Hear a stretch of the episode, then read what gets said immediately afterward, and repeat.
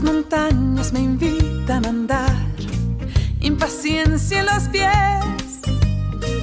Hace un tiempo dejé de soñar, llevaba el mundo al revés. Y en Donostia Cultura y Ratia, un programa interesante para la gente interesada en aire fresco y pinceladas de vida. Para hombres y mujeres y para vivirnos mejor.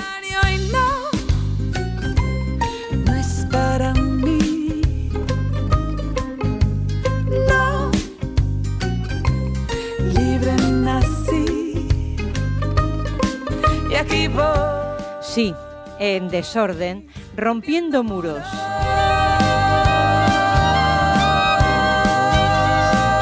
Y en el garito de sonidos, como no, me acompaña, como siempre, Telmo Trenor. Egunon, Telmo.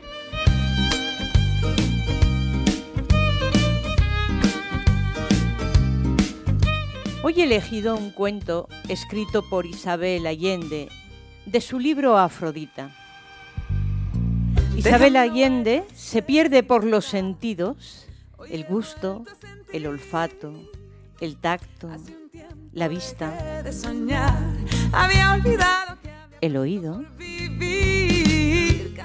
curiosidades distintas en usos amorosos se entremezclan en un libro donde contenido erótico, historia, diferentes anécdotas y menús amparados por los mitos afrodisíacos dan paso a una lectura ágil y divertida.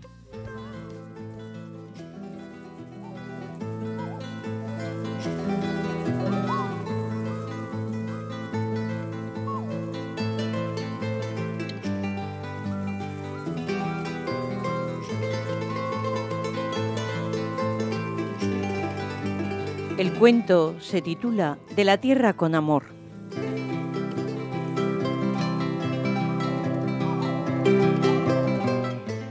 La estatua del dios griego Príapo, hijo de Afrodita, se erguía literalmente en todos los huertos y jardines como custodio de la fertilidad y la agricultura y como protector contra ladrones.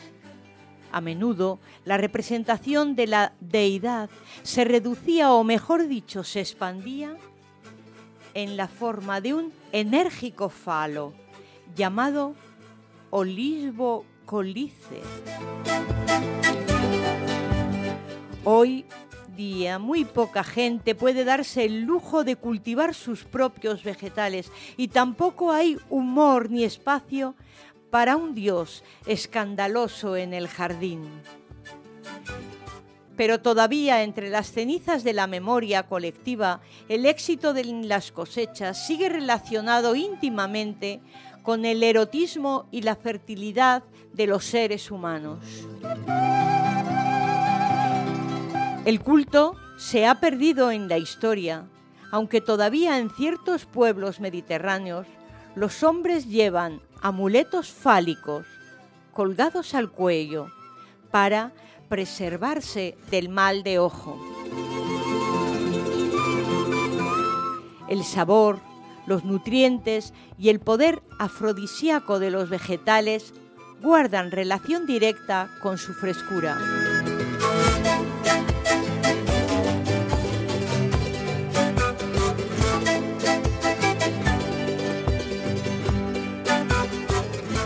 No puedo decir que también el atractivo sexual en las personas depende de su frescura, porque sería una de esas metáforas ofensivas. En este fin de siglo se supone que a toda edad debemos ser sensuales, una proposición agobiadora, como diría mi madre. Pero volviendo a los vegetales, el ideal es arrancarlos de la tierra y correr con ellos a la olla. Pero para la mayoría de nosotros, criaturas urbanas, eso resulta imposible. La tendencia moderna es comprar en cantidad y guardar los productos perecibles, apretujados en la nevera, método justificable cuando se trata de alimentar a una familia. Pero suponemos que si usted tiene interés en la cocina erótica es porque ya se ha liberado de los niños, aún no tiene abuelos a su cargo y dispone de cierta paz de espíritu para regodearse con los ingredientes.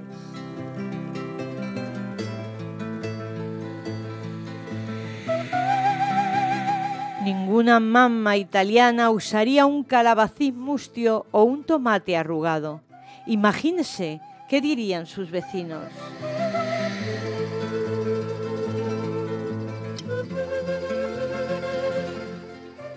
Muchos vegetales usados y abusados en la literatura erótica deben su reputación de afrodisíacos solo a su aspecto. He leído una docena de cuentos de colegialas y novicias pecando con pepinos. Me extraña que no hayan sido prohibidos por decreto religioso, medida de precaución que los sultanes de Arabia imponían sus arenes. A los hombres no les gusta que los comparen.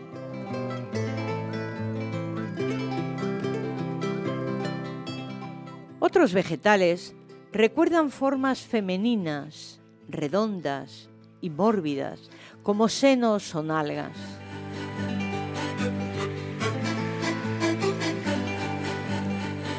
Nadie en su mayoría de edad que haya sostenido un tomate fresco en la palma de la mano y lo haya mordido, llenándose la boca mientras el jugo escurre por la barbilla y el cuello, escapa a la tentación de compararlo con otros placeres orales. El artista Robert Seiter es uno de esos vegetarianos irreductibles, pero al menos a él no anima a un rigor puritano. Robert trata a las verduras con apasionada devoción que otros dedican a las ostras. Lo he visto morder una humilde zanahoria con lascivia de glotón legendario y sé que en casos de apuro, cuando lo visita Annette, la mujer de sus sueños eróticos, prepara de su propia mano una auténtica ratatouille francesa, una de las recetas de vegetales más estimulantes del repertorio culinario universal.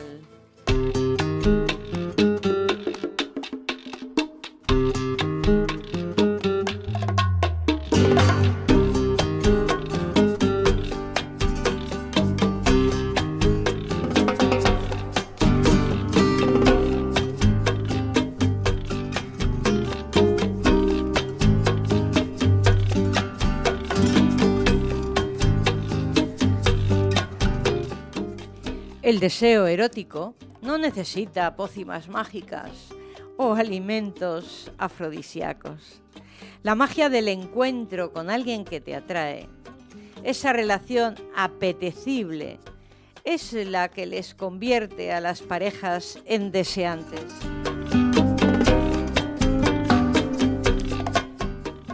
Tal vez resulte más satisfactorio entre dos que se desean que se atraen pues a compartir las ostras, el jengibre, la canela, el chocolate, estimulando todo nuestro recorrido de piel, donde converjan todos los sentidos, añadiendo lubricantes comestibles para hacer más excitante el encuentro, o bien deleitarse con unas fresas y plátanos. Seguro cumplen la función de nutrientes energizantes, necesarios y saludables. Y además, en un momento de disfrute. El mundo comercial expone hoy un amplio abanico de esas sustancias mágicas afrodisíacas que se venden sin ningún tipo de escrúpulo en Internet. Pitonisas y curanderos se encargan de ofrecer medicamentos para el amor. Medicaciones que no pueden cubrir emociones y sensaciones.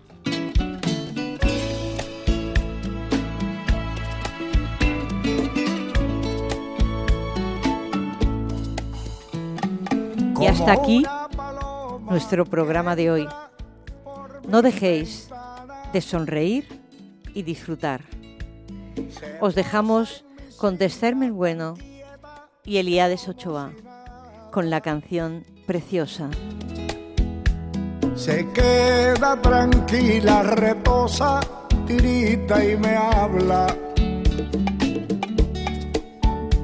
Preciosa tus ojos parecen hechos de cielo.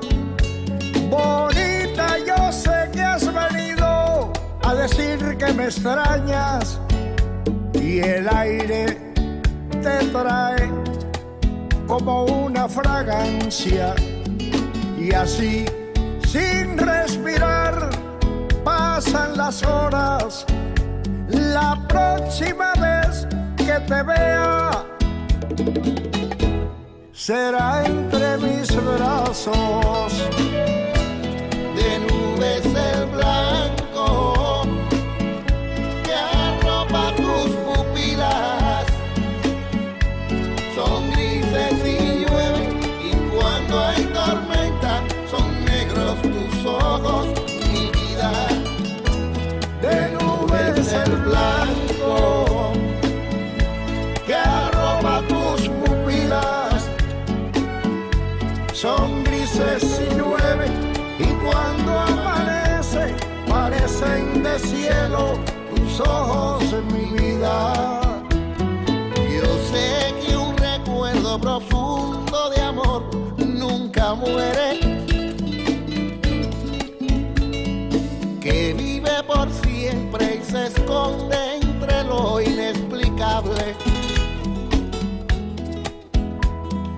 Tal vez el Señor concedió tan perfecto deseo.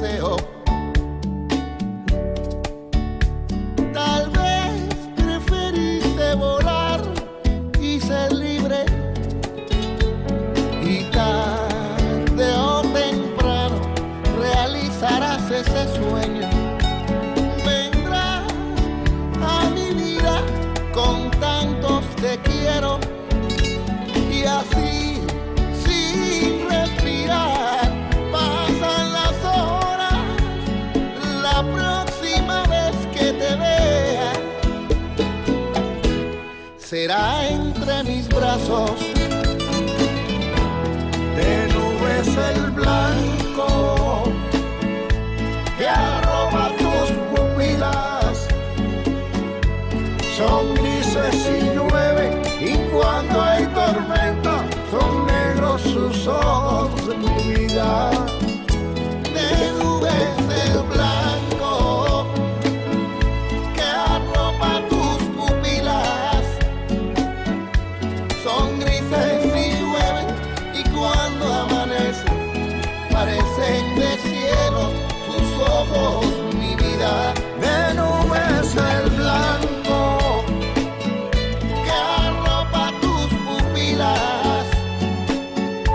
son grises y llueve y cuando amanece parecen tus ojos mi vida hechos de cielo